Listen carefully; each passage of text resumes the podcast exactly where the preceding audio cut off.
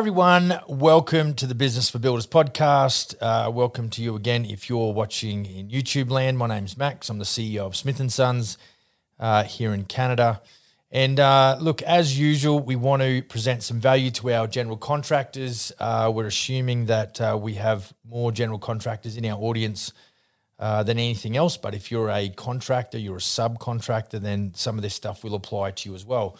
Um, you know what I what I, I was chatting to one of my guys about a week or so ago, and uh, you know he's at the moment he's just got in uh, he just joined forces with Smith and Sons in the last six months, and you know he's a very hungry uh, for success kind of guy, and you might be that type of guy or gal as well. And you know, there's there's a couple of things. I think there's a there's a balanced approach to developing and building a business. And um, you know, I think part of it you've got to be fairly gung ho and you've got to be fairly adventurous and take a few risks, but you've also got to be patient uh, all at the same time. And so, you know, what we what I got talking to uh, this guy about was how that.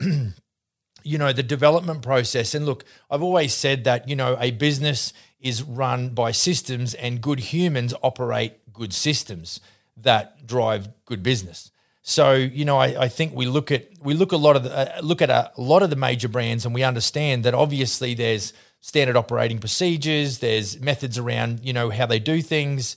Um, you know, obviously there's some psychology involved in how to handle your different types of clients. Um, and today, you know, I really want to talk to you about you know, if you've been in the game for, you know, five to 10 years, then it's time that you really did start scaling up a business because uh, you know what you can find is you this year will be no different uh, to last year, and certainly there's a lot of contributing factors that are going to help you grow a business. However, uh, I believe it all starts with good people because you and I can have a good service type business. We can even put together good systems, but if we can't attract and retain good people, then we are going to be back on the tools. And we've talked about this before. We've talked about you can't wear all the hats. Um, you know, we, we've talked about the fact that, you know, you've got to uh, have a good company culture and, you know, people within that company culture have got to be very s- suited to it. Otherwise, there's going to be some friction. Um, and the toxicity level of that, you know, personality, you know, has to be removed. Otherwise, it could jeopardize the momentum of the brand or the business. So, you know, I think where we start is we're like, okay, if you if you feel like you've got a good services orientated business and you feel like you've got good systems, then all you're lacking is recruitment um, and and putting the right people in position. And so when I think about a couple of guys, I've got one of one of my guys who's who's who's heavily into this now. He's got project managers, project consultants, uh, one or two guys that that uh, you know help him on a full time basis. So he's got four or five staff. Uh, he's got connections with good subcontractors, whether it's an interior designer, electrician, or otherwise. And so what's happened is you've you know he's got an office as well, and of course he because he's joined forces with Smith and Sons. We do a lot of the marketing. We have the international brand, and we do a lot of the lead generation as well as the lead management. And so, you know, really at some point, he just, you know, he'll get a notification on his phone, and then all he has to do is begin the process with the clients. So he's in a really solid position.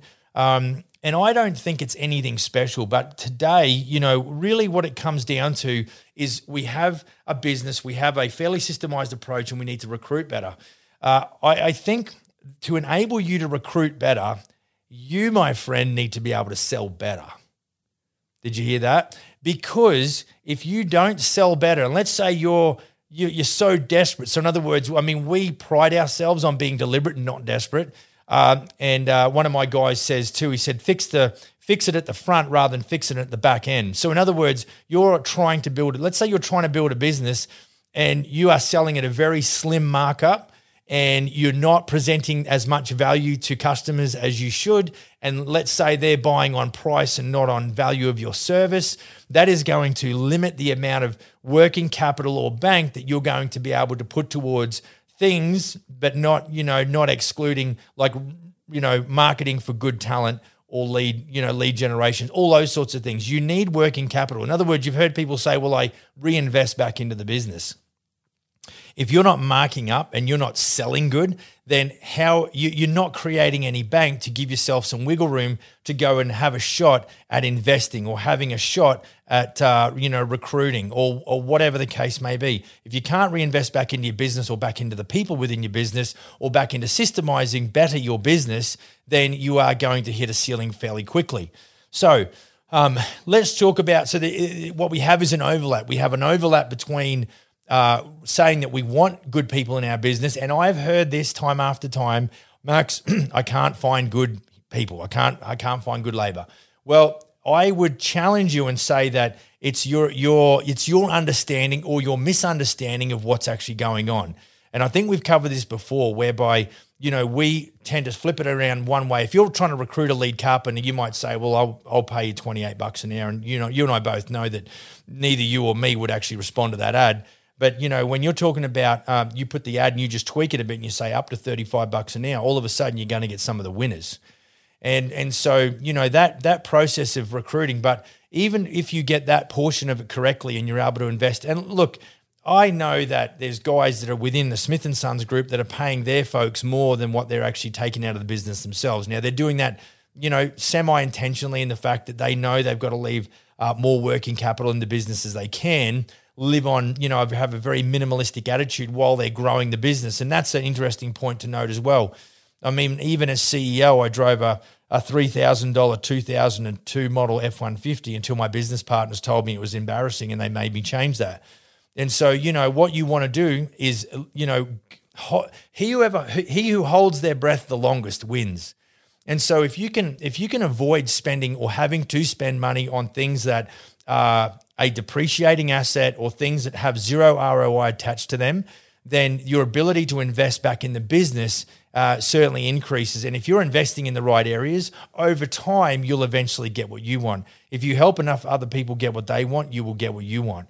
Um, so we've got to change it away. And we've talked about the long game and the short game before. And we're talking about building a business. And I'm whether you like it or not, it's the long game.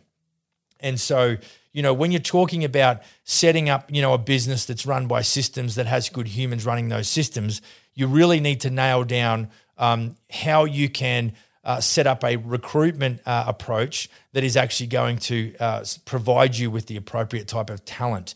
Uh, you know, one of the one of the variables of success in the construction game is your ability to re- recruit good talent and obviously maintain a very good culture within your business. So here's that's one side of it: getting good people through the door. Um, and you know, like I said, some of the basic fundamentals that we talk about are really just your approach. You know, we talk about um, having an up to. So if you're going to look, let's do some tactical stuff. If you're in Canada, we use Indeed all the time, and we run our recruitment programs for our general contractors. And it's really simple. We have a fairly standard verbiage that we use, and uh, we we we get away from just sort of using a, a fixed hourly rate but we provide something because we want the best talent, but the best talent costs money. Um, and so this is where you know you've got to sort of really understand what it is that you're trying to do and understand the target market. So as much as we're not marketing for retail here, we're marketing to you know attract really good talent into the business. So it's one thing to uh, yeah. So we've got the verbiage put together that's fairly standard. The guys can be rolling down the highway and they can call us and say, Max, I want to run uh, an ad for a uh, you know a renovator lead carpenter ad, and we've got all that set up ready to go, and that can be live within 20 minutes. Um, and so our approach to that is one thing. But what I talk to the guys a lot about, it's one thing to uh, attract the good talent. Now, what your challenge is is to retain.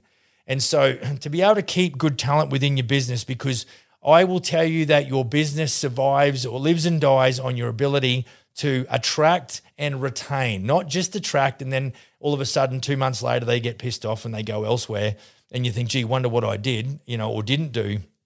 But to be able to retain good talent is also uh, probably more challenging, I think, going forward than actually attracting. Because I think, you know, we we often talk about, you know, we had talked about in this town, which is only a population of forty thousand or so, and you know, the fact is, it's a small talent pool uh, compared to some other you know cities that are a little bit that are 45 minutes away that have potentially uh, you know more talent to pick from.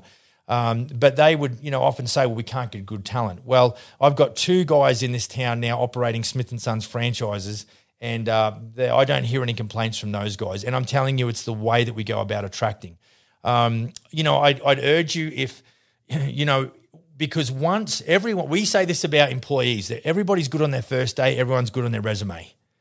But I'm telling you that when you have good talent come into your business, if you are posturing as a business leader, if you are pretending and you're trying to put across all of these good things like I'm a good person and you know all this sort of honorable type behavior, um, at some point, if you don't start delivering on some of that, uh, your employees will call your bullshit. They will see through that. They'll go, well, he says one thing, but he does another. And so, you know, it's it's not easy to be a leader. I get it but all you have is your word. Your word is your bond. And so, you know, what we've got to do is is to be able to sort of uh, attract and retain. There's a few things that we need to do. And so, you know, um, I think if you if you've got somebody in your business, let's say it's a superintendent and he's rolling around in his truck and he's doing the super superintendent supervising work for you, then you need to make sure that you are at least at by bare minimum reimbursing that person with some of the running costs on that vehicle. Um, and certainly, if they're using their phone, and I would advise you not. If if they're a superintendent, and they're talking to your clients. I would advise you to get another cell phone and another uh, another another card because they, you know, your clients is your, you know, really is your is your asset. Um, you could get some recurring business, but you could also get some referral business, and you don't ever want to lose that contact. So there's a few things that you want to you want to make your, your employees feel like they're a part of something. You might want to make sure that they're comfortable doing what they're doing, but you always want to make sure they're striving to be better and strive to deliver more, things like that. So that's all cute and pretty. Uh, but we go back to the start. And if you are not, if you, and I would say even the guys that I know who are starting to do this fairly well, um, their focus is as they step back, uh, you know, step by step away from the front line. In other words, if you're swinging a hammer and you're on the tools and you've got a, an apprentice, you're front line. What one of one or two of the guys are doing in the, in our business is they're starting to step away from the front line and they're starting to separate themselves from the day-to-day activities on site, which is exactly why you got into your own business. The idea of a business, it's a, it's a commercial entity that is supposed to reward the business owner with it with a dividend. It's supposed to generate money for you to be able to enjoy because you operate and you manage a business. Uh, if you're down there in your front line and you're swinging a hammer, you're going to hit a ceiling, and there's only so much you can do, both on the tools as well as off the tools. Um, a lot of guys that I talk to in the you know recruitment process with Smith and Sons is they're already wearing all the hats. They'll go and do eight to ten hours on the site, and they'll come home and do six hours, you know, after dinner um, every evening just to keep on top of paperwork and quotes and things like that. So if you're the guy that wants to be in sales and quality control, essentially that's where one of our guys is. Um, you'd want to be able to, and you won't actually get there unless you learn how to sell better. And so, you know, I'm going to tell you this little piece, but really there is so much to go into supporting this hyperbole, let's call it. That is, if you can't sell good up front, then your ability to be able to develop the business business out back is just never going to happen um, and simply because you're going to run out of money. So, uh, what I would suggest is, you know, you need to provide value to your clients. So, really, everything off the you know off the back of sales is where the life is for your business. So, what we want to do is we want to be able to you know sell better. And so, what does that mean? Well, you know, I, I think you need to you know you want to scale or bail. That would be what I'd say. You you don't want to be you might be 32 and thinking you're invincible, but I'm telling you, it only seemed like yesterday I was 32 and now I'm 48. And so, framing and foundations and carpentry in general, if that's where you came from, or any trade for that matter, I don't care if you're an electrician, you've got to be climbing ladders to, you know, hang lights and things like that. Uh, the trades is a young man's game. So you really want to build up to that, you know, that level of business. Otherwise, you're going to find yourself on the tools indefinitely. What, what, what is your exit strategy? Where are you going with your business? Um, and so if you can learn to uh, show value to your clients, and it's a, it's a whole range of things. You know, we we talk about it all the time because we believe it's a big point of difference between what we do and what the next guy does. And it's always about walking a mile in the customer's or the client's shoes. Uh, we talk about fixed price contracts. We talk about a list of inclusions. We talk about completion dates or project duration times. And they're all the things that clients look at and go, that is valuable. It has the ability to be valued. And so if your services are no different to the next guy that comes through the door, then all of a sudden there's an oversupply of, of that service. Therefore, they can then choose on price.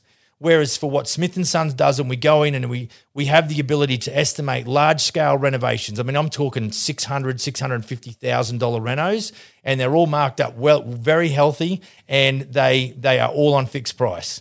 So when people say to me, Max, what do I get when I buy in with Smith and Sons? Well, there's a lot of uh, understanding around what it goes into selling a large scale renovation, pricing a large scale renovation, managing a large scale renovation to the point where the forecast or the budget that you put together for that that job actually delivers to you at the end of a six or a nine month process.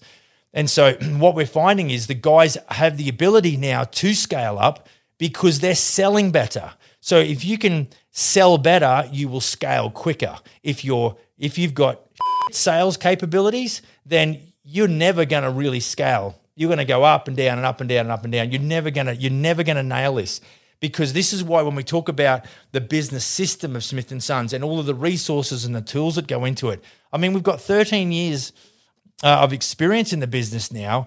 One would think that you know we're probably doing things okay considering we've got nearly 100 franchises in three countries.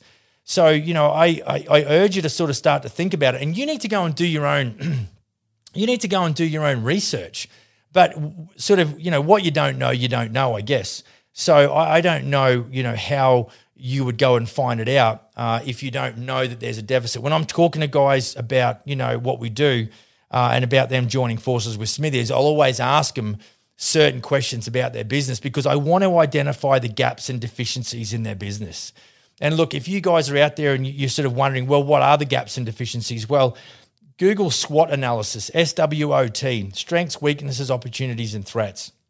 It's a good way to quickly analyze your business and figure out where your weaknesses and where your threats are. Um, and so, you know, but really it all pivots, it all is supported off your ability to sell well, to recruit good talent, and to maintain culture. So if you, you know, I don't know if you're driving along, but um, you, you know, you want to sell well, uh, maintain a good culture, and recruit good talent. If you can do those three things, you're on your way uh, to building a bigger business and uh, and hopefully one that's more profitable. So uh, I hope that helps. If you uh, look, if you know someone who might benefit from this info, uh, feel free to share it with them, like, share, comment, all that sort of business.